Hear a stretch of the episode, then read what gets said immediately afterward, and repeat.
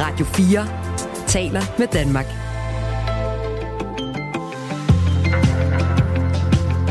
Velkommen til Radio 4 morgen.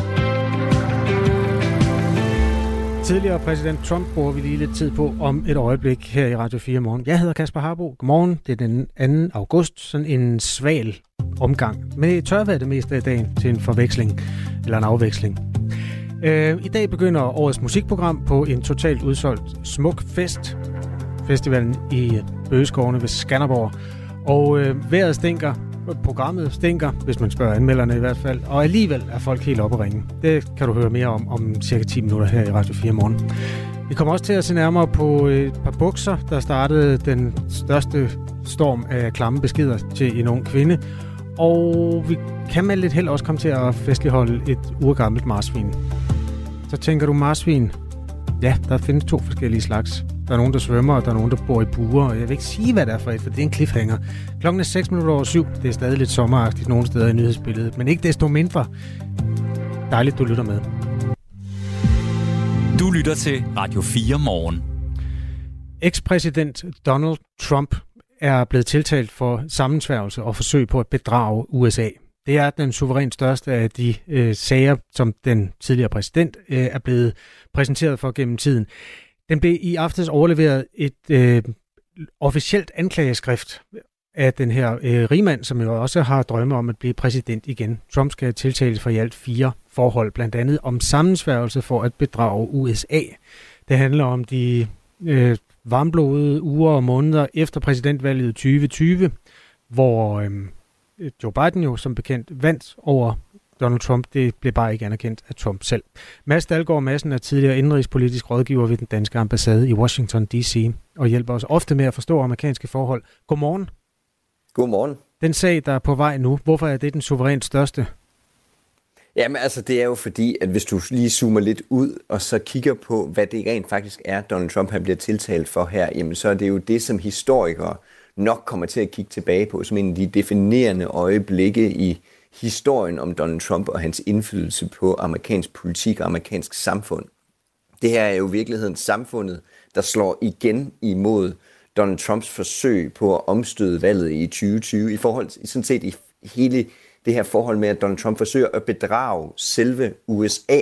Så man kan godt høre, at når man kigger og læser ned igennem det her, det her øh, anklageskrift, jamen så er det de helt store historiske klinger, som man spiller på øh, her. Så, så det er jo nok derfor, at den her sag bliver omtalt som den største af de sager, der er imod Donald Trump, simpelthen fordi den, den handler om det største emne, den handler om selve samfundsinstitutionerne, der holder USA sammen. Så det er nok derfor, man vil kalde den her for den største sag mod Trump. Det her det er jo i et land, som er enormt polariseret, og som i øvrigt er delt op i to politiske lejre, som også har deres indflydelse i det juridiske system. Og derfor er der sådan nogle rituelle sværslag, hver gang vi ben, altså beskæftiger os med, med de sager mod Donald mm. Trump. Det gælder i øvrigt også øh, hos lyttere af Radio 4 morgen. Der kommer, mm. øh, hvis ikke den allerede er kommet, Nå, den er kommet. Der kommer altid sms'er om Joe Bidens søn, Hunter Biden, der jo også har yes. nogle verserende retssager øh, coming up. Det er en lidt mindre kendt person, men selvfølgelig altså, søn af verdens mægtigste mand i øjeblikket. Det kan vi måske se, om lige når lidt senere. Det aktuelle i det her, det er altså, at Donald Trump er på vej i retten. Donald Trumps folk kalder det en heksejagt og trækker nogle paralleller til noget, der skete i 1930'erne. Øh, jeg kan lige komme med et citat. Og det er altså i citationstegn det her, fordi det er et, et, en meget subjektiv måde at, at fremlægge det på. Lovløsheden ved disse anklager mod præsident Trump og hans støtter giver mindelser om Nazi-Tyskland i 30'erne, den tidligere Sovjetunion og andre autoritære diktaturer, skriver den her stab af svorne Trump-støtter i en erklæring på et medie, der hedder Truth, Social, som tilhører Donald Trump. Hvordan vurderer du den situation, at der nu kommer sådan nogle, øh, nogle forsvar, der hedder det her, det er nærmest den nye jødeforfølgelse? Ja, altså jeg vil sige, jeg så godt den der udmeldelse. Jeg vil sige, det er meget forudsigeligt, at der kommer den her, øh, den her modreaktion, fordi den har vi også set i de andre retssager. Man kan sige, at Donald Trump er lidt heldig med, situationstegn heldig med, at der er kommet andre retssager over foråret, som er mindre alvorlige end den her. Og det har givet ham muligheden for at skabe en historie om, at det her det er politisk motiveret. Det er nogle institutioner, der prøver at få ham ned med nakken. Det er sumpen, det er The Biden Crime Family, der prøver at få ham ned med nakken. Og den her historie, den, øh, den er virkelig fundet klangbund i det republikanske parti og bliver derfor nu anvendt til det, som den skulle, og det er at politisere den her retssag, så den i virkeligheden bare igen bliver indlemmet i den politiske diskussion i USA, og bliver et politisk skakbræk, som noget, som Donald Trump har haft meget stor held med. Så jeg vil sige, det er forudsigeligt, at der kommer de her former for udtalelser. Men jeg bed særligt mærke i den der, da den kom frem i går, også fordi den kom fra øh, nogle officielle talspersoner fra Donald Trump-kampagnen. At man så kommer op på den, øh, den klinge, jamen det er, viser igen, at der er ikke rigtig noget sådan umiddelbart grænse for, hvor langt man vil gå i amerikansk indrigspolitik nu, især på den retoriske klinge. Det kan også være, at det er et udtryk for, hvordan de føler, at systemet er indrettet. Altså, at de, de sidder med en helt retfærdig harme og synes, at øh, manden bliver forfulgt. Øh, der er jo en, en dommer, som er udpeget af, eller indsat af Barack Obama, øh, som er involveret i det her system. Og det, det amerikanske retssystem ser jo ikke særlig uafhængigt ud. Og sådan oplever de det heller ikke. Kan de have ret i noget af det, de siger? Jamen, det er, det er jo fuldstændig rigtigt, at, at det amerikanske retssystem er nemlig øh, politisk på en, til en vis grad, hvor dommere er udpeget af præsidenter osv., men det er jo stadigvæk et rets, en retsstat, hvor, hvor loven, altså det er jo udgangspunktet, det, er, det tager man i loven her. Man kan sige, at de andre retssager, som Donald Trump er imod, hvor vi havde samme retoriske angreb mod Donald Trump, jamen det er dommere, der er udpeget, udpeget Donald Trump selv. Øh, og så, så, så det, den går lidt begge, begge veje, den der. Men det er jo i hvert fald nogle punkter, som der er meget nemme at slå ned på, for at politisere hele retssystemet som sådan. Også i særdeleshed med den her, fordi der kommer domstolen, eller retssagen kommer til at foregå i selve Washington D.C., hvilket gør det ekstremt nemt at politisere, fordi at hele historien om Donald Trump, hele myten Donald Trump, er jo, at han kæmper imod Washington D.C. Så det bliver simpelthen så nemt for ham at skabe øh, endnu en kapitel i det narrativ om, at at Washington D.C. prøver at få ham ned med nakken, for at se, nu skal jeg dukke op selv i Washington D.C. for at blive knækket af systemet. Men det jeg bliver ikke knækket, fordi jeg kæmper for jer. Og der mener han den rigtige amerikanske borger, den kernevælgeren i det republikanske parti. Det republikanske parti er en interessant størrelse, fordi der er primærvalg i løbet af det her år, og næste år er der altså præsidentvalg i USA. Man ved ikke nu, hvem der skal repræsentere øh, republikanerne, men øh, Donald Trump er jo den, der står stærkest indtil videre. Nogle af de andre, der har meldt sig, er Mike Pence, som var vicepræsident for Donald Trump, og han er måske interessant her, fordi han øh, tager faktisk øh, lidt afstand fra Donald Trump. Det gjorde han jo også i forbindelse med stormen på, på kongressen. Han øh, kalder tiltalen her en påmindelse om, at enhver, der sætter sig selv over den amerikanske forfatning, aldrig skal være præsident i USA. Til gengæld er der en anden modkandidat øh, til Donald Trump, øh, Ron DeSantis, som er guvernør i delstaten Florida, og som også gerne vil være præsidentkandidat, og dermed præsident, som faktisk støtter Trump lige nu. Som præsident siger han så ved at sætte en stopper for våbengørelsen af regeringen og erstatte FBI-direktøren og sikre én standard for retfærdighed for alle amerikanske, skriver han på øh, Twitter, eller det hedder X nu om stunder. Øhm, det der er jo sådan en lidt en intern beef i det republikanske parti, men, men det har jo også noget at gøre med, hvordan befolkningen reagerer, hvad de hører fra deres egne politikere. Hvad, hvad, hvad er din kommentar til de her øh, ting, som de andre republikanere siger til de nye anklager? Jamen, jeg vil sige, de er, de er, dem kunne jeg faktisk have skrevet på forhånd, tror jeg, øh, rent faktisk. For Mike Pence var jo en, en integreret del af hele stormen på kongressen. Han var sådan set den brik, som Donald Trump han skulle bruge eller i hvert fald troede, han kunne bruge til at omstøde valget, altså at han simpelthen skulle, skulle afvise de officielle valgmandsstemmer. Og derfor har Mike Pence været, faktisk været ret øh, åbenmundet i hans kritik af Donald Trump. Altså vi kan måske alle sammen huske den her øh, påråbning af, at man skulle hænge Mike Pence, da det blev opdaget, at, at han ikke vil gå med til at være det her brik for Donald Trump. Så Mike Pence har sådan lidt nogle personlige følelser i klemme over for lige præcis det her spørgsmål. Ron DeSantis derimod er Donald Trumps største modstander i primærvalget. Og han er, øh, hans øh, sådan, strategi, det er både at skulle appellere til Trump-basen, samtidig med at han skal appellere til de moderate republikanere. I hans forsøg på at modellere, øh, appellere til Trump-basen, jamen så er han nødt til at give præsidenten ret her. Han er nødt til at gå i forsvar med præsidenten og sige, at ja, Donald Trump, du har ret i, at det er en politisering af det amerikanske retssystem. Det er simpelthen systemet, der vil have dig ned med nakken, fordi de ikke kan lide de politiske standpunkter.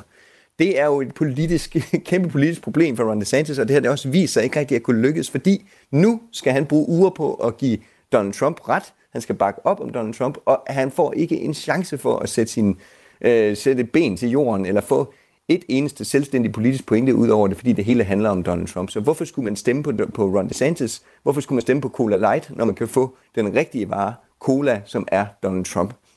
Så det er et kæmpe politisk problem, så Donald Trump bruger de her retssager til at tage oxygenen ud af lokalet, så hans primærvalgsmodstander, republikanske parti, ikke kan gøre andet end at give ham ret, og, og dermed bare bakke op om ham. Og Hvordan? det er altså et svært udgangspunkt for at føre valgkamp i. Jeg taler med Mads Dalgaard Madsen. Hvornår er de slut, de her, den her sag? Hvornår kan man sætte et punktum?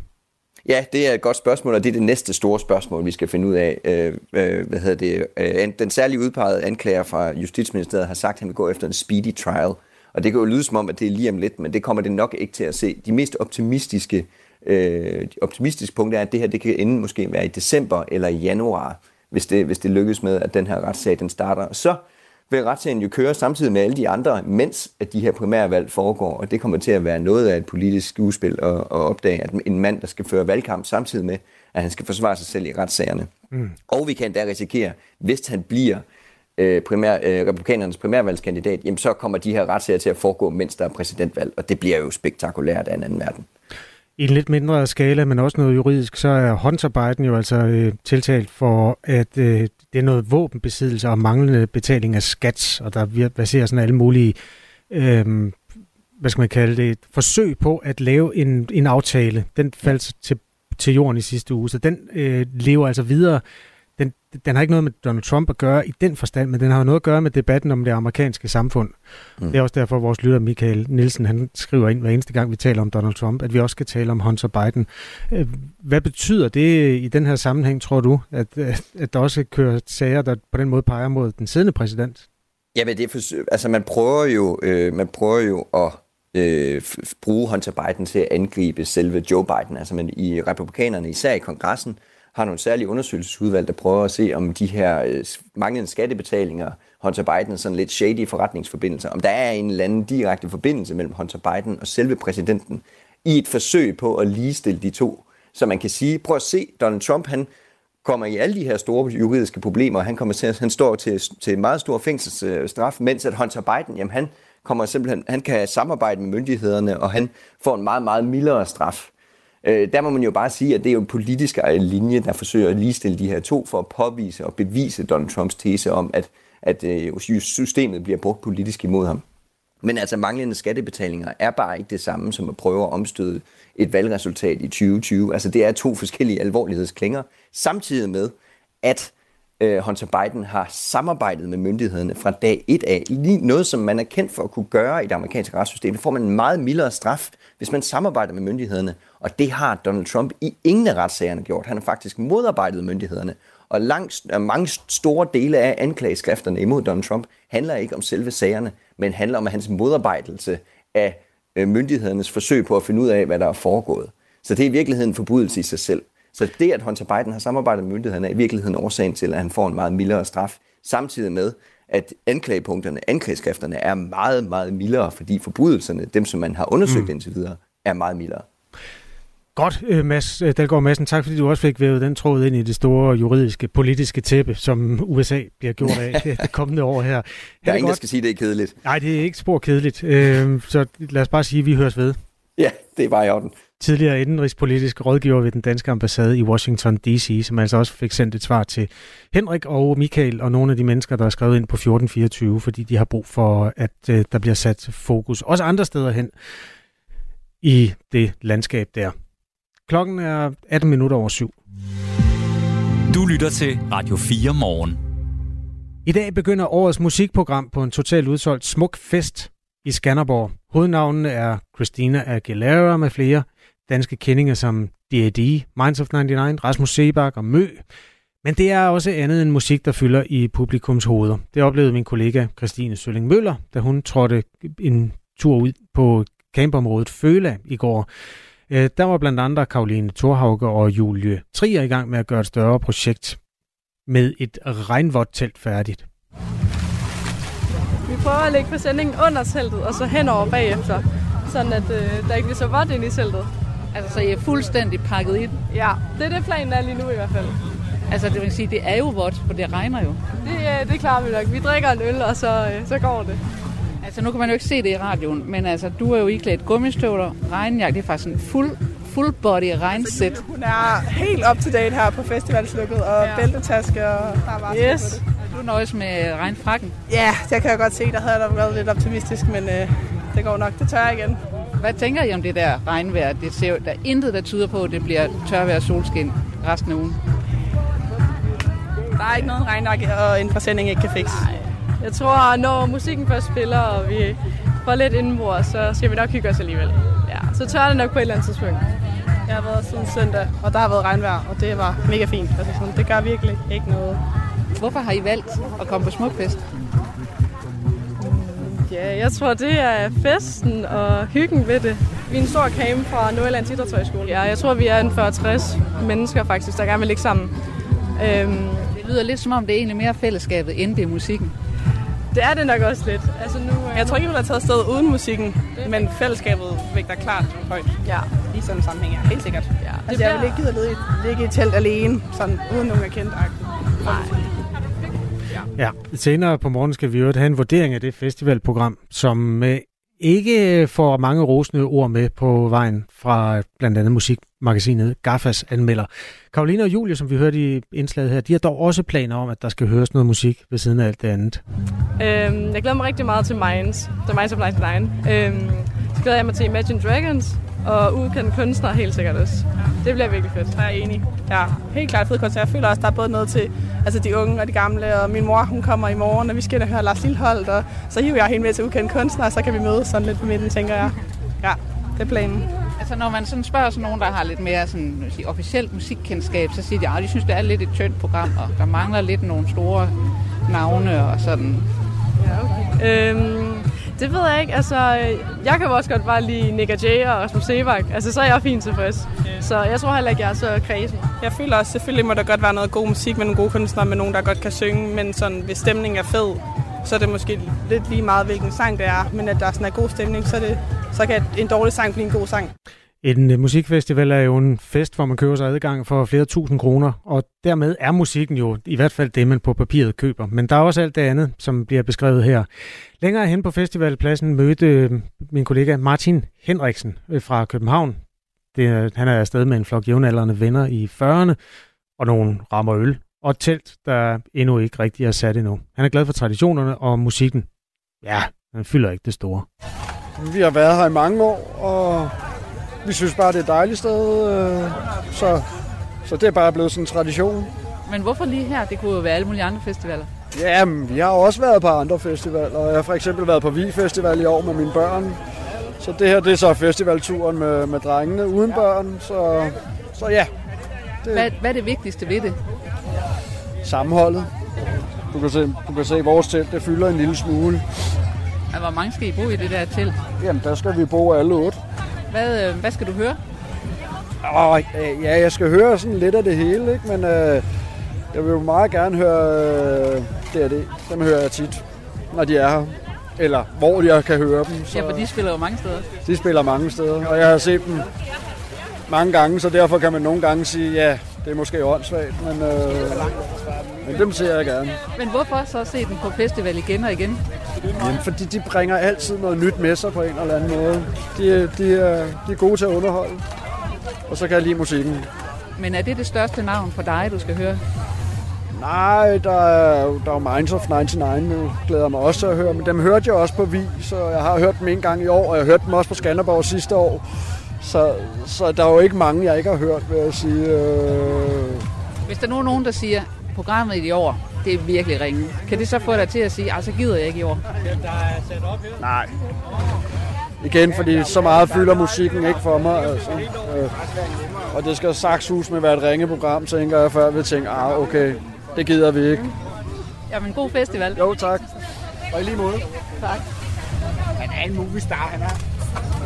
Jo, jo, men han er da god til det. Han er god til det. Ja, han, Vil du også gerne sige er ham. Nej, nej, det er bare ham, vi sender i frontlinjen, når det er. Så, øh, så, så, så, Martin, det er dig, der lader interviewer, ikke? Det er vores talsmand. Ja, det er vores talsmand. Nå, Maja, fik han så sagt det, som I også kan stå indenfor? Vi hørte ikke, hvad han sagde, men det kan vi altid. Okay, hvad skal I høre af musik? Øh, Det ved jeg faktisk ikke. Er der musik her? Lange. Jeg, jeg var faktisk ikke klar over, at have musik. Jeg kommer kun fra camping. Ja, jeg synes, det er mega fedt, det camping. der. Det synes jeg. Hvad med dig? Kommer du øh, også udelukkende fra camping? Mest i hvert fald. Altså, hvis du skulle sige, der var noget, du tænker, det glæder jeg mig til at høre. Nej, det er der ikke. Det er der ikke. Der er ikke noget sådan, jeg tænker, det bliver fedt at høre. Så kunne I jo lige så godt have været på en campingplads uden at betale over 3.000 kroner Ja, for. der bliver vi smidt ud, når vi larmer. Det gør man ikke her. Her må vi godt feste og larme og alt det her. Ja, alting har sin pris. Smukfest varer resten af den her uge og er som nævnt totalt udsolgt, og det bliver den hvert år rigtig hurtigt. Også selvom programmet altså er øh, kritisabelt. Musikmagasinet øh, Gaffas fungerende redaktion, øh, chefredaktør er med os øh, lidt over halv ni til en samtale om det. Der er musikprogrammet, som altså formentlig er, kun er relevant for dem, der er på festivalen, og de er også ligeglade. Men vi tager interviewet, gør vi, fordi øh, kulturjournalistik øh, rummer også sådan en, en pejling af, hvor de der øh, virksomheder, som øh, de her øh, musikfestivaler jo også er, er på vej hen i disse år. Klokken er 7.24, nej 7.26, undskyld, det råder lidt. Kasper Harbo er din morgenvært i dag. Du lytter til Radio 4 morgen. Ud af asken fra det nedbrændte kontur, øh, konkursramte Laurits.com vokser nu et nyt landsdækkende auktionshus. Det står klart efter, at auktionshuset Hørsholm har øh, købt aktiviteterne i Laurits.com, som jo altså er gået konkurs. Det præcise beløb for overtagelsen er ukendt, men det efterlader ikke skyggen af chance for, at de mange mennesker, som har penge til gode, fordi de har solgt varer gennem Laurits.com, får pengene tilbage. Den vurdering kommer fra Jens Højmark, der er advokat i øh, Julemand Kaptajn, et advokatfirma, øh, hvor han altså er ejerpartner og har speciale i konkurs og rekonstruktion af virksomheder. Jamen for det første, så er det positivt, at, at der skete et salg, og, vi er, og der er reddet mange af medarbejdere. Men hvis de øh, efterretninger er rigtige omkring øh, salgsprisen, som jeg har forstået via var det Finans.dk, der har refereret en, et 1 millions beløb, så er der rigtig mange måneder, der skal mættes af kun, forstå mig ret, 1 millions beløb. Vi har hørt samlet gæld på, var det 150 millioner, da der tidligere var rapporteret noget, og det er altså rigtig mange, der skal dele det her beløb. Jens Højmark, jeg kommer lige med en regibemærkning til dig, fordi det er som om, du øh, forsvinder lidt væk fra øh, den øh, mikrofon, der gerne skal sende lyden videre til mig. Kan jeg ikke lokke dig til at være lidt opmærksom på den del? Det kan du tro. Er det bedre nu? Ja, det er faktisk meget bedre. Bliv der, hvor du er lige nu, øh, og så for, fortsæt din forklaring, tak. Perfekt. Beklager. Jo, øh, som sagt, det jeg sagde, det var, at, at det, er jo, det er jo mange mæ- måneder, der skal mættes af en relativt lille mundfuld. Altså den her cirka 1 millions beløb, eller et cifret 1 millions beløb. Og det er altså svært, når konkursordenen har stillet en prioritering op, som gør, at de her type krav, som kunderne har, de er altså nederst i den rækkefølge. Inden skal der måneds øh, kuratorernes omkostninger, der skal måneds, og det er en stor, øh, en stor post, lønmodtagerne. For der er jo mange, der er reddet, men der er også rigtig mange, som ikke kommer med over i det nye setup. Og de kommer altså forud for de her kunder og andre simple krav, desværre. Hvorfor? Det er fordi, at konkursloven har bestemt, at, at man skal prioritere på den måde. Så det altså er det, der hedder omkostninger ved konkursen først, så er det lønmodtagerne bagefter, og så først der kommer de simple krav, hvor, øh, hvor kundernes øh, øh, krav på provision for salg desværre hører til. Desværre. Laurits.com var jo altså et øh, auktionshus, det startede på nettet, men øh, gik også ud i den fysiske verden, og øh, forretningsmodellen omkring sådan et hus er, at man øh, tager kundernes øh, varer ind og viderebringer dem til en eller anden anden kunde, og i, i den fase, der så foregår derefter, der holder auktionshuset så pengene for nogle mennesker, men skylder dem jo så selvfølgelig til de mennesker, der har solgt deres ting. Øh, det er jo ikke en sådan, det er jo ikke ret mange typer virksomheder, hvor det foregår på den måde, at kundernes penge ligger inde i virksomheden. Er, er det almindeligt, det som der, der sker lige nu, som du oplever det? Nej, altså det er jo, som du siger, lidt, lidt usædvanligt, at det er på den måde, at, at det egentlig er den almindelige kunde, der har penge til at gå hos virksomheden på den her type måde. Og det er jo også derfor, at så mange kunder føler sig forurettet og øvrigt medrettet. Og det er så også derfor, at man i konkurssalgssituationen har faktisk fundet, at Laurits.coms brand har taget så meget skade, så det så, så det ikke havde nogen værdi. Øh, det er rigtig ret usædvanligt, at det egentlig er det, der ikke har nogen værdi i sådan en situation her. Ja, sådan lød vurderingen altså fra Jens Højmark. Han er advokat og ejerpartner ved advokatfirmaet Julemand Kaptajn og er specialist i konkurs og rekonstruktion af virksomheder. Det her, det er sådan den, det, man kalder det korte eller det er faktisk det, som Jens Højmark kalder det, det hurtige skrivebordsarbejde, altså at få solgt de aktiver, der stadig er noget værd i laurits.com. Det indbefatter nogle øh, medarbejdere, der ved, hvad de har med at gøre, og så også nogle platforme, blandt andet på nettet. Men øhm, selve navnet er ikke meget værd, og derfor glider det altså ud nu. Det er advokatfirmaet, øhm, eller undskyld, auktionshuset Hørsholm, som har købt det her, hvad der nu er tilbage af laurits.com. Om der så i øvrigt efterfølgende vil komme et juridisk efterspil fra ejerne, om de har båret sig angribeligt an i særligt den sidste del af Laurits.coms øh, levetid, det er ikke afgjort endnu, men det vil blive, det vil blive kastet lys over i de kommende undersøgelser. Klokken er halv otte. Du hører Radio 4 morgen. Nu er der nyheder på Radio 4. Tidligere præsident Donald Trump tiltales for forsøg på at ændre valgresultatet fra 2020, hvor han tabte til Joe Biden. Der taler om i alt fire forhold. Tiltalen mod Trump går på at være en del af en sammensværgelse om at bedrage USA, at obstruere en officiel proces og vidnesvindel, samt at være en del af en sammensværgelse mod borgernes rettigheder. Det bekræfter USA's særligt udpeget anklager til at føre sagen Jack Smith. Det amerikanske medie CNN har offentliggjort det, som mediet hævder, er det officielle anklageskrift mod den tidligere præsident. Anklager Jack Smith har nedsat en føderal storjury bestående af civile, som har skulle vurdere bevismaterialet i sagen mod Trump. Anklageskriftet er dog indtil videre forsejlet, hvilket betyder, at det ikke formelt er offentliggjort, og både antallet af tiltalte og deres identiteter er derfor ikke offentlige. Ekspræsidenten skal i morgen møde for retten i USA's forbundshovedstad Washington D.C. Sirener har lyttet over Kiev i nat, hvor Rusland skal have sendt en bølge af droner ind over. Byen rystes af eksplosioner, skriver Kievs borgmester på beskedtjenesten Telegram ifølge Ritzau. Og borgere de skulle være blevet sendt i beskyttelsesrum, og luftforsvaret i den ukrainske hovedstad, hovedstad sat i funktion. Der er meldinger om, at vragrester fra droner er faldet ned i tre distrikter. Beredskabet i byen er desuden blevet underrettet om en eksplosion i det sydlige Kiev, skriver Reuters, og der er ikke meldinger om tilskadekommende. Tunesien skal stoppe med at efterlade migranter uden adgang til tilstrækkelig mad og drikke i landets ørkenområder. Sådan lyder det fra FN's generalsekretær Antonio Guterres.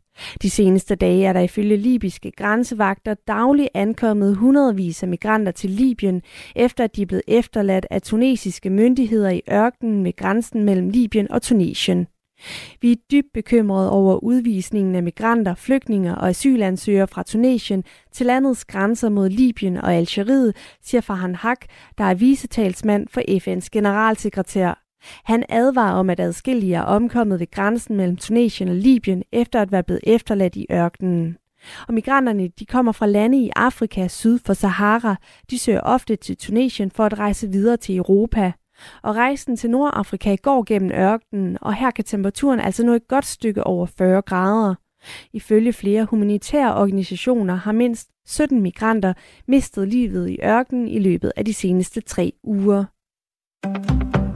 En tyfon, der har fået navnet Kanun, har indtil videre kostet en livet og såret 11 i den japanske region Okinawa. Og myndighederne melder, at over 220.000 husholdninger, næsten 35 procent af alle i regionen, er uden strøm, det skriver Ritzau. Op mod 700.000 mennesker er blevet rådet til at lade sig evakuere, mens den voldsomme storm flytter sig nordvest på, melder det japanske vejragentur ifølge Reuters. Og stormen den rammer altså området midt i turistsæsonen. Tyfoner er ikke usædvanlige i området, men de plejer dog først at ramme senere på året. Og tyfonen den ventes at krydse det østlige Kina senere på ugen. Efter længere tids radiotavshed har Nordkorea sendt et kort svar på henvendelser om en amerikansk soldat, som flyttede ind i det lukkede land. Det oplyser det amerikanske forsvarsministerium Pentagon. Den 18. juli der valgte den amerikanske soldat Travis King under en rundvisning ved den svært bevogtede grænse mellem Nord- og Sydkorea at flygte ind i Nordkorea. Og her der blev han med det samme tilbageholdt, og hans skæbne er endnu uvis. I morgentimerne tåge flere steder, ellers så kommer der lidt eller nogen sol og kun enkle byer. Du lytter til Radio 4 morgen. Husk, du kan skrive en sms til os på 1424. Ja, godmorgen. Det er onsdag den 2. august. Nogle af de historier, der kommer til at øh, spille ind her i, til morgen, det er en, en fødselsdag og en optagelse i Guinness rekordbog for et øh, lille svømmende dyr, eller stort. Det afhænger af øjnene, der ser. Det foregår på Fyn, det her, eller i vandet øh, ved siden af Fyn. Vi kommer også til at se nærmere på Danmarksdemokraterne, som ønsker skærpet grænsekontrol under korankrisen, som man i øvrigt har det i Sverige. Og så skal vi se nærmere på, hvordan man kan bruge mindre, for kloden har ikke nok. Det er World Overshoot Day, eller Earth Overshoot Day, som altså er dagen, der markerer, at øh, kloden ikke længere kan genskabe de ressourcer, der bliver forbrugt. Så må vi bruge lidt mindre. Det finder vi ud af omkring øh, 28 eller sådan noget. Det er for lige at male et billede af, hvad den næste time blandt andet byder på. Jeg hedder Kasper Harbo. Tak fordi du har tændt for det her program. Det her er Radio 4 morgen. De ser meget sexet ud på dig. Eller de er da som næsten malet på. Det her det handler om nogle bukser, der blev sat til, til salg øh, på nettet. Får man dig med, er der også en, der spørger. Og så er der jo en, der har lyst til at, at slikke på personens fødder, altså den person, som er en ung østjysk kvinde, som har sat et par outdoor-bukser til salg på nettet, og så har hun jo et øh, delt billede af bukserne, mens hun har dem på. Helt øh, tækkeligt. Men øh, det er altså gang i alt muligt lummert. En storm af klamme beskeder, som den her kvinde modtog, og øh, derfor har hun sådan delt den her historie med resten af verden. Lad os analysere den situation, altså at en, en kvinde sætter et par i øvrigt ikke særlig sexede bukser til salg på nettet og bliver bestormet af liderlige mennesker. Lad os bare kalde det liderlige mænd, for det er det. Sendonen er talsperson for Everyday Sexism Project, en frivillig organisation, der har til formål at oplyse og bekæmpe øh, sexisme. Godmorgen. Godmorgen. Hvordan oplever du den her sag? Den er i hvert fald ikke usædvanlig. Øhm, nu har jeg lige prøvet at finde et af vores, øh, et af vores flere opslag frem, som vi netop har omkring det her med at sælge tøj. Øhm, det er så fra 21, øhm, hvor vi fik ja, tilsendt en hel masse oplevelser. Øhm, og det, det er noget, som, som øh, jeg vil sige, det er, jo, det er jo sådan en del af et større billede af det, vi kalder for hverdagsseksisme. Altså den seksisme, den behandling, som kvinder i modsætning til mænd oplever sådan rimelig jævnligt, som kan handle om, at man er på Wordfeud eller andre former for spil på nettet, at man sælger et eller andet på Marketplace, eller man har en profil på LinkedIn, eller alle mulige ting, som på ingen måde antyder, at man har lyst til at blive kontaktet af mænd. Men det bliver man. Og man bliver kontaktet ved øhm, kommentarer om ens udseende, øh, hvad de har lyst til at gøre ved en, eller om man har lyst til at komme på en date osv. Så det er ikke noget, som på nogen måde overrasker mig. Men det er selvfølgelig belastende, at det bliver ved med at ske, øhm, og også lidt, at det bliver ved med at komme som en overraskelse for nogen, at det er det, der sker. Ifølge TV2 Østjylland, der har talt med den her unge kvinde, så er der tale om et par, eller det er der, der er tale om et par fjeldreven bukser, det kan man se på billedet. Altså sådan nogle outdoor bukser, lysebrun, øh, groft stof, der blev sat til salg øh, i sidste uge på Facebooks salgsplatform, den der hedder Marketplace. For at vise eventuelle købere, hvordan bukserne sidder, så har hun altså valgt at tage dem på og lægge det her billede ud, som hun tilknyttede annoncen. Det er ikke sådan et specielt øh, sexet post, hun laver der, men øh, hun, man kan se hendes hænder, og man kan også se hendes øh, fødder, øh, bare fødder, og det inspirerer så en, der har den fetish til at tilbyde kvinden sådan en, en eller anden betaling for at få lov at arbejde med de fødder der. Det sætter gang i alt muligt hos det her, som er en, ja, jeg vil gerne... Jeg vil bare for at sige, at det, det er der også, der er en del, som, som oplever det her, så netop oplever, at de bliver nødt til at lade være med at tage tingene på, og specielt er der mange, som netop øh, sælger sko, som oplever det her. Øhm, Når så fødder, det er sådan en, en fetish, der er meget gennemgående i de salgsplatforme, øh, der, hvor det, hvor det kører sporet. Ja, må vi se det på? Det, det, er sådan en, øh, det er sådan en gennemgående ting. Det kan både være kjoler, øh, BH, det kan være sko, det kan være alt muligt forskelligt, ja. Så skal du næsten høre et input, der er kommet fra et menneske, der sidder og lytter her. Øh, jeg tror, det er en mand. Han skriver, må ikke vi alle sammen skulle lade være med at være så nærtagende? God dag, lad jeg nu ikke fornærme. Og så har vedkommende flottet sig med en smiley bagefter. Hvorfor er det så grænseoverskridende der? Jamen det er fordi, at igen det her med, at det er jo en del af en, en oplevelse, som ikke står alene. Havde det nu været en gang, det var sket, øhm, og ikke nogen andre ting, der sker i ens liv, så er det jo, hvad det er. Øhm, og altså, det er jo den her fornemmelse af, at man ikke er i fred nogen steder, når man går på gaden, når man er på job, når man sidder hjemme øh, hos sig selv og så videre. Den her konstante opmærksomhed på ens udseende, den her seksualisering, øhm, at der er nogle fremmede, som øhm, sender en forskellige seksuelle øh, opfordringer og så videre, som måske oven i købet kan finde ud af, hvor man bor henne. Det føles rigtig utrygt for en del. Jeg, det, jeg siger ikke, at det er sådan for alle. Der er nogen, som, som siger, at jeg er pyt med det, og specielt er der mange, som har det sådan, fordi de oplever det rigtig tit. Og så på et tidspunkt, så kan det godt være, at man bliver lidt immun over for det, men der er også rigtig mange, som føler sig utrygge over for det, og som, som synes, at det er klamt og ubehageligt. Øh, og specielt fordi det netop lægger sig til en masse oplevelser, hvor man føler sig sådan personligt invaderet, når det overhovedet ikke var det, man... Altså, det var, ikke, det var jo ikke det, man var ude på. Man, man er i gang med sin almindelige hverdag, og man vil bare gerne sælge et stykke tøj, eller man vil bare gerne skrive, øh, hvad hedder det, spille Wordfeud, eller man vil bare gerne have et job, eller hvad det nu kan være. Og så lige pludselig er der nogen, der begynder at kommentere på ens udseende, eller sige, øh, har du ikke lyst til noget sex, eller hvad det nu kan være. Ikke? Og det er, den, det er den utryghed, som fordi at man har alle de her oplevelser kombineret, som gør, at man ikke bare lige trækker på skuldrene. Sendonen er altså talsperson for Everyday Sexism Project og er med for at analysere den her storm med klamme beskeder, som, eller i hvert fald oplevede hun den som klamme, den her unge kvinde, som satte et par bukser til salg på nettet. Blandt andet tilbuddet om øh, at få slikket sine fødder for 1.500 kroner. Øh, nu fik jeg den der bagatelliserende sms fra et af de mennesker, der hører Radio 4 morgen.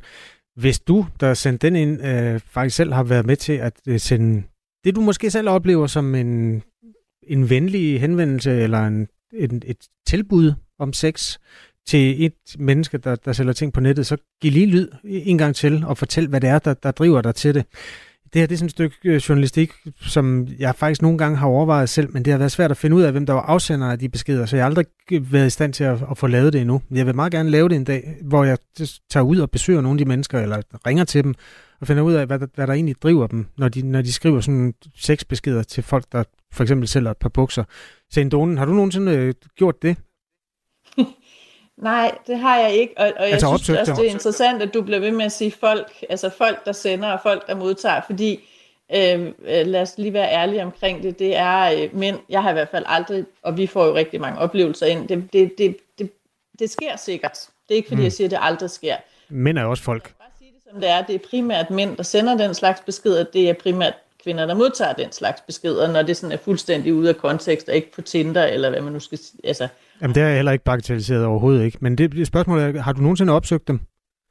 Øh, nej, det, det, det har vi ikke. Altså, men altså, vi har for eksempel fået, har vi fået nogle screenshots ind af nogle beskeder, hvor netop kvinderne har sagt, hvorfor gør du det her? Og så er det bare sådan noget, haha, øh, jamen tag det som en kompliment, og så videre.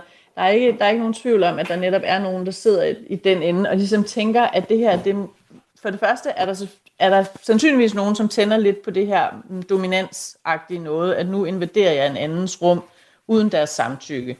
Det, det kan man sige, det, det er jo noget, der går igen også med nogle af dem, som græmser på kvinder i nattelivet, eller råber efter dem, fordi der, det er ret åbenlyst, at de ikke regner med, at de får en respons.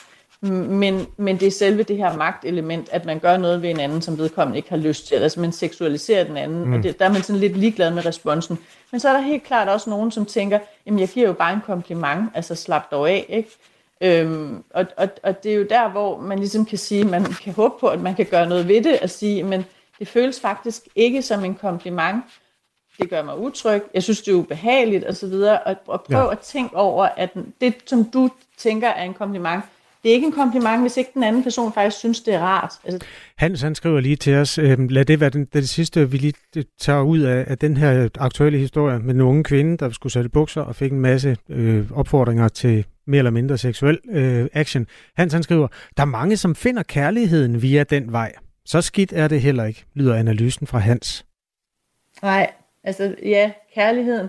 Nej, altså jo, det er jo rigtigt nok, at på Tinder for eksempel, men, men på Marketplace, øh, hvis der er nogen, der skriver, at du har nogle flotte bryster, øh, og, og må jeg få lov til at slikke dine fødder, så kan jeg næsten garantere for, at det ikke er den måde, man finder kærligheden på.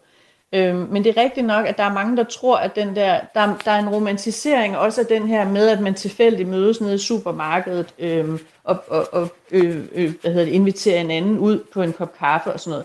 Og det er jo ikke fordi, at det aldrig er sket, men der er simpelthen meget forskel på, om man kommer med uopfordret hvad hedder det, kommentar på en, på en kvindes krop, øh, opfordret til sex direkte osv. på, på et par bukser, eller om man øh, netop øh, respektfuldt spørger, har du egentlig lyst til en kop kaffe? Mm. og, og så kan man så sige nej tak til det, hvis ikke det lige er det, man har lyst til. Ikke? Sendone, tak skal du have, fordi du var med i Radio 4 morgen. Velbekomme. Talsperson for Everyday Sexism Project, og også tak til dig, der har skrevet til os. Vi hører meget gerne fra dig. Der er formentlig en mand, som der har skrevet beskeder til et, øh, et eller andet salgsobjekt. Jeg har også fået besked fra en, en kvinde, der hedder Mia. Hun er københavner og skriver, Hallo, det er det samme på Facebook. Og det er uden, jeg har foto af en afklædt krop, faktisk modsat. Jeg har næsten ingen foto. Alligevel er der mænd, der skriver, at jeg er vild med det, du poster. Det er mest politisk og hundefotos, jeg deler. Og ja, det er mænd, men jeg blokerer dem der bare, og ja, det er meget irriterende. Blokér de stakler og ignorer dem, lyder det gode råd fra Mia. Øhm...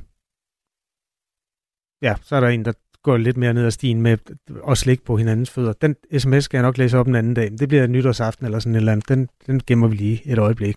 Nu har vi altså belyst den her, og det, jeg hører meget gerne øh, input til, hvordan man kan tage den sag videre. Altså øh, det fænomen, at øh, mennesker der, og kvinder, der sælger ting på nettet, bliver bestormet af liderlige mænd. Skriv til os på 1424, hvis du har noget på hjertet der.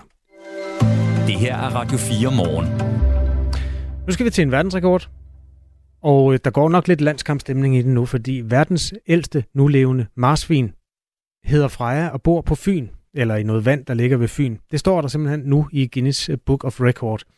Øhm, marsvinet Freja, der lever på Fjord- og Bæltcentret i Kærteminde på Fyn, er med sine 28 år, nemlig verdens ældste nulevende marsvin. Øh, Kirstin Andersson Hansen er leder for træning og forskning på Fjord og Bælt. Hjerteligt tillykke. Mange, mange tak. Hvordan skal I fejre, at I har verdens ældste nulevende marsvin? Ja, der, der er vi faktisk lige i gang med, fordi vi har faktisk lige fundet ud af i går eftermiddags. Uh, og det har været en, en relativt lang proces over de sidste tre år. Uh, så uh, vi er bare vi har bare hoppet rundt og været rigtig glade uh, her siden i går eftermiddag, så, så i dag skal vi gå i gang med at finde ud af, hvordan vi skal fejre det lige præcis. Det var bare lige for at lade marsvinet komme til ord også. Sådan lyder det, når et marsvin ytrer sig. Der er ikke så meget øh, at snakke om der. Vi skal måske også lige dedikere 30 sekunder til at sige, at der findes to slags marsvin her i Danmark. Af en eller anden grund har man valgt også at opkalde et pel, øh, pelsdyr. Øh, altså kalde det et marsvin. Men det, vi taler om nu, det er den lille val, delfinlignende størrelse, der svømmer rundt øh, der. Og der er altså den ældste i, i verden, 28 år, hedder Freja, kom til Fjord og Bælt i april 1997 som ung øh, marsvin har boet der siden. Hvordan finder man ud af, hvor gammel et øh, marsvin er, og hvorfor har der været en eller anden øh, spændende periode omkring det? Ja, vi, øh, vi kan vurdere alder i forhold til størrelsen, i forhold til hvor meget de vejer og hvor lang de er. Øh, og det kunne vi også, også faktisk for tænderne. Øh, hvis den tænder falder ud, så kan man, øh, hvis den er stadigvæk levende selvfølgelig, vi trækker ikke en tænder ud, hvis den er levende, men, men øh, så med, med Freja, så kan vi vurdere hende, når hun var, øh, hun var fanget i en, en fiskenet i april 97 over ved Køsør med en anden marsvin, som øh, har også boet på Fjordbælt, og, øh, og så var bragt til Fjordbælt på den tidspunkt. Og øh, så kan vi veje hende og, og få, øh, finde ud af, hvor lang hun var, for at vurdere, hvor gammel hun var. En af vores lyttere betoner, det er Tommy fra Vestjylland, at det er altså den ældste marsvin i fangenskab. Det er ikke, man ved jo ikke, om der skulle leve et eller andet øh, ude i havet, som er ældre end det her. Hvad siger du til det? Well, ja, jeg vil sige, at faktisk gennemsnitsalder for marsvin ude i naturen øh, er faktisk 5-7 år gammel. Og den er ikke ret gammel, kan vi sige. Og det er faktisk fordi, at de burde være omkring 10-12 år. Øh, men den er, det er kun 5%, der lever over 10 år i dag. Og det er fordi, at de er udsat for simpelthen så meget pres ude i naturen på grund af vores tilstedeværelse øh, med bifangst, det bliver jo fanget i fiskenet, undervandsstøj, øh, forening og så parasitter. Øh, så som han siger, ja, selvfølgelig, det kan godt være, men øh, for alle de dyr, som øh, vi har fundet øh, på stranden, eller fundet døde, og har fundet i, øh, i bifangst for eksempel, er der ingen, der har kommet i nærheden af de her 28 år. Jamen, øh, så lad os da bare tage det øh, sådan, øh, til trone. Lad det stå til trone, at øh, Freja er det ældste, der øh, indtil det bliver modbevist i hvert fald med sine 28 år, dermed optaget i Guinness Book of Records. Er, er Freja til at kende, hvis nu man skulle komme forbi Fjord og Bælt? Øh, kan man se, hvor gammel et marsvin er? Man kan ikke nødvendigvis se, hvor gammel hun er, men man kan tydeligvis øh, se hendes størrelse. Hun er øh, en del større end de andre marsvin, vi har, som er kun fire år gammel. Uh, så selvfølgelig kan man godt også, øh, dem der har arbejdet med dem ude i naturen hver gang, de forskere, som vi samarbejder med, som, som arbejder med øh, ude i feltet, altid kommer forbi og tænker, ej, jeg glemmer, hvor, hvor stor hun er. Hun er bare så kæmpe stor for en marsvin.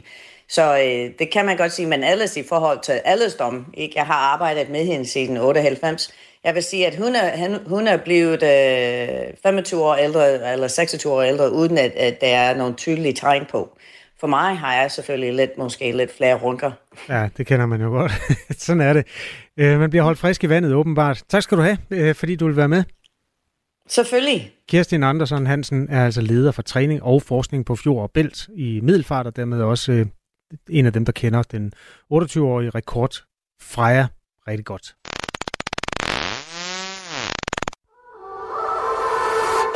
Hvis jeg siger venstre, hvad siger du så? Krise. Thomas Larsen, hvad siger du? Sygemeldt. Selvom Folketinget er gået på sommerferie, er vi på Radio 4 klar til at tage temperaturen på, hvordan det egentlig står til i de 12 folketingspartier. Parti for parti over hele sommeren. Interne krige, sygemeldinger, falske underskrifter og formandsopgør. Jeg er slet ikke i tvivl om, der er blevet gjort meget alvorlig skade på partiet. Og hvilken vej skal partierne, når et nyt folketingsår kalder? Hele det her dramatiske formandsopgør, det gik jo faktisk så helt utroligt hurtigt. Lyt med i din sommerferie, når mandat tjekker partierne. Find det i Radio 4's app, eller der, hvor du lytter til podcast. I dag er det Earth Overshoot Day.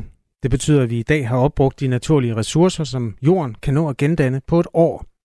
Så fra i dag og året ud vil vi altså hver eneste gennemsnitlige menneske på den her klode bruge flere ressourcer i form af blandt andet fisk og vand og fossile brændstoffer, inden jorden naturligt kan nå at genskabe inden nytår. Det her det er jo et øh, problem, der er større i de rige end de fattige lande, men ikke desto mindre et globalt problem. Bekymrende, siger Sebastian Mernil, der er klimaforsker ved Syddansk Universitet. Jamen, jeg ser det jo som om, at vi lægger et, øh, et øget pres øh, på vores natursystem, på vores ressourcer. Øh, ikke kun når det handler om øh, øh, det med at producere korn og fange fisk og fælde træer, bygge nyt øh, og forbrug og så fremdeles, men også øh, det, der kommer i, øh, i kølvandet på det. Øh, Øh, og det vil sige, det er jo så i relation til vores øh, klima, vores klimasystem og de forandringer, vi ser øh, og som vi jo har set gradvist over de seneste mange årtier blive både hyppigere og mere intense, når det kommer til for eksempel ekstremhændelser. Der har været nogle nedslag i forhold til ja, havtemperaturer, var jeg inde på. Der er nogle isberegninger, øh, der viser, at der mangler at blive gendannet noget arktisk is, og der er jo også nogle vejrfænomener, der får folk til at hæve øjenbrynene. Hvad har du lagt mest mærke til i den her sommers øh, klimanyheder? Jamen altså, jeg, jo det jeg egentlig har lagt mest mærke til, og som øh, springer i hvert fald i øjnene øh, øh, hos mig, jamen, det er jo, at øh, vi nogle bestemte steder øh, har set nogle ekstreme forhold. Øh, lad mig lige sige, altså når vi kigger lidt tilbage i tid her, indledningsvis, når vi kigger tilbage i tid, jamen så har vi set et, øh, et gradvist øh, varmere og varmere klimasystem. Altså det blev gradvist varmere, middeltemperaturen er steget øh, siden 50'erne frem til i dag der er det blevet varmere hvert år 10. Og det vil sige, at vi ligger på et noget højere niveau i dag, end vi gjorde for bare 70 år siden, når vi kigger på, på den globale middeltemperatur. Og det vil sige, i sådan en varmere verden, jamen der ser vi altså også øh, hyppigere ekstremhændelser, og vi ser den mere intense. Og så for at komme tilbage til det spørgsmål, jeg ligesom har bidt mærke i den her sommer, jamen det er jo nogle områder, som har været ramt af øh, ekstremt høje temperaturer, øh, mange steder rekordsættende, øh, og igennem længere tid. Og det kan fx være det sydvestlige USA, det kan være Sydeuropa, det kan være Kina, blot for at nævne nogle stykker. Øh, det kan også være på den sydlige halvkugle, øh, Uruguay, hvor der har været øh, meget, meget tørt, nedbørende er udeblevet. Det har sågar været her på egne breddegrader, hvor vi har set en maj og juni relativt tør, og dermed jo så et, et skift til juli, som har været øh, rekordvåd. Så det vi ser rundt omkring, jamen det ser vi altså også herhjemme, og det er jo et, øh, det er jo et, et resultat sådan overordnet set af, at øh, vi jo øh, udleder drivhusgas, vi sætter et stigende pres øh, på vores natursystem, vi bruger ressourcer i langt højere grad, øh, end det vi har gjort tidligere, og dermed jo også udleder øh, stigende mængder af drivhusgas. Sådan helt overordnet, så fungerer det på den måde, at jo flere ressourcer man har, desto hurtigere opbruger man også, eller jo flere penge du har, for at sige det på en anden måde, øh, desto hurtigere opbruger du også øh, den kvote, du ligesom har af klodens ressourcer. Danmark ramte sin overshoot day den 28. marts i år. Vi var det 15. land, der nåede dertil. Det første land var Katar, som jo er en oliestat, og hvor folk i øvrigt har mange penge, så det passer meget godt. De lande, der forbruger mindst, det er de fattige lande. Ecuador for eksempel, Jamaica og Sydsudan øh, er længere tid om det, og trækker altså i den rigtige retning her. Samtidig med, at vi gerne vil have et klima, der er mere langtidsholdbart, Sebastian Merlil, så er der også en hel masse mennesker, milliarder af mennesker, der langsomt bliver løftet ud af armod, og måske hen ad vejen får lov at endda tage på noget så eksotisk som en flyrejse et eller andet sted hen. Det er der i hvert fald en milliard kinesere, der glæder sig til. Altså, hvordan går det hånd i hånd, det her med, at vi skal have et bedre liv og samtidig forbruge mindre? Er der, er der nogen som helst logisk løsning på det? Altså, det er jo en, øh, det er svært. Altså, vi ved, at øh, som du også selv lægger op til, altså jo rigere vi er, jo større forbrug. Øh, vi lever i en verden, hvor vi også teknologisk øh, og medicinsk har sørget for, at folk øh, de lever længere. Øh, og så er det det, vi også bliver flere folk her på planeten. Så det er jo en, øh, det er jo en klimacocktail, eller en cocktail, som i et klimaperspektiv jo øh, er ret bekymrende. Fordi det vil jo betyde, at vi også øh, ude i tiden, når vi trækker folk ud af fattigdom, jo vil se, forventeligt vil se et, et, et, et stigende klimafodaftryk. Øhm, og hvordan vi løser det, ja, det er jo et godt spørgsmål. Altså politisk, så er det jo, øh, har det ikke været muligt øh, for vores politikere endnu at sætte en retning for, hvordan vi skal have reduceret vores drivhusgasser øh, globalt set. Øh, hvad skal der til? Hvor hurtigt skal vi gøre det? Hvilke virkemidler skal vi trække i? Øh, og så fremdeles. Altså, hvis det havde været, øh, hvis det havde været nemt det her, jamen så havde man jo gjort det for adskillige år 10 siden. Og det er jo egentlig det er jo en svær øh, ting at gøre, fordi vores samfund jo siden industrialiseringen er frem til i dag øh, er opbygget øh, ved brug af øh, kul, olie og gas. Det er jo dybt integreret i vores øh, samfundsudvikling, i vores økonomiske vækst og så fremdeles. Og det vi skal, det er, at vi skal hen på, øh, på mere øh, vedvarende, vedvarende energikilder, ikke? Øh, sol, vind og vand, øh, de steder, hvor, hvor det er fortlagtigt. Øhm, fordi det er den eneste måde, hvorpå vi kan få reduceret de her stigende mængder af drivhusgas, som jo for øvrigt har været stødt stigende, stødt stigende over tid, når vi kigger på, øh, på udledningerne i, i et globalt perspektiv. Altså 22, 2022 var jo det år, hvor vi udledte allermest, og så kom 21 og så havde vi lige en covid-krise, ikke? men ellers så har det været 19, 18, 17 og 16. Så udledningerne har ligget øh, rekordmæssigt som perler på en snor. Og det er jo noget af det, vi skal finde ud af i et internationalt perspektiv, hvordan vi, hvordan vi får øh, det løst, og hvordan vi får reduceret de her øh, udledninger. Og der er ingen tvivl om, som du også lagt op til her, eller lagde op til her, det er jo, at det, det er jo den vestlige verden, øh, dem, der har gennemgået en, øh, en industrialisering over tid, som jo er dem, der dels udleder mest, men også der, hvor overshoot day, den, øh, den ligger tidligst på året. Mm. Øh, så vi har da et, øh, vi har da et ilandsproblem her, kan man sige. Ikke? Og når så at den mere, øh, når mere de øh, udviklings, øh, altså udviklingslandene, når de jo så også begynder at, at, at få et, et stigende forbrug og sætter et stigende fodaftryk, jamen, så er det klart, så får vi jo en endnu større global udfordring, som vi skal have løst i fællesskab. Der er kun et minut til nyhederne, så det sidste svar skal være lidt kort, Sebastian Mernil. Øhm, hvornår er den her udvikling vendt? Er det inden for 50 år, efter 50 år eller aldrig? Altså, man kan jo håbe på, at, øh, at man øh, globalt politisk øh, får sat en meget, meget øh, klar retning for, hvordan vi øh, dels reducerer, og hvordan vi også øh, efterspørger og bruger vores ressourcer. Min forventning er, at øh, det her det kommer til at tage mere end 50 år, fordi det er jo, et, øh, det er jo en supertanker, vi skal have vendt, som er i hastig fart, ikke? Og, og den skal vi jo dels have ændret retning på og hastighed.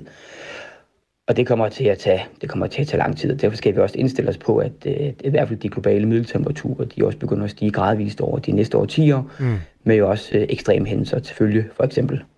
Sagde Sebastian Mernil, klimaforsker ved Syddansk Universitet på denne Earth Overshoot Day. Ulrik har skrevet, han er fra Nordfyn, men har været på ferie i Nice i Sydfrankrig. Jeg var selv ude at køre, da ferierekordtemperaturen blev slået her i sidste uge. 39,3 grader.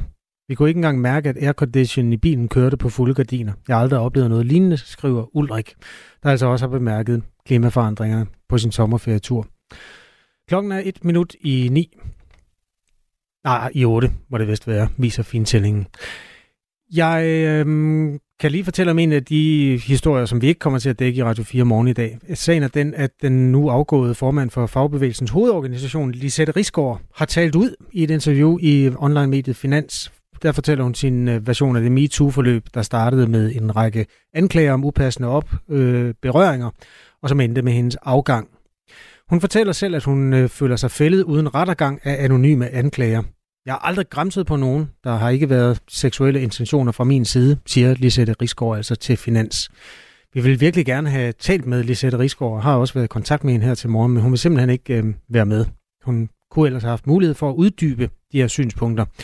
Øhm, det interessante er selvfølgelig også den retssikkerhed, som gælder offrene. Hun mener sig øh, ramt af manglende retssikkerhed. Men øh, det er jo også den fagforening og den fagbevægelse, hun har stået i spidsen for, som har ført sagen på samme måde, som hver eneste gang en ansat er kommet og har klaget over øh, upassende seksuel adfærd. Og de, de dilemmaer kunne vi da sagtens have lavet et interview om, men det vil hun altså ikke være med i i den her omgang. Klokken er 8. Du har lyttet til en podcast fra Radio 4. Find flere episoder i vores app, eller der, hvor du lytter til podcast.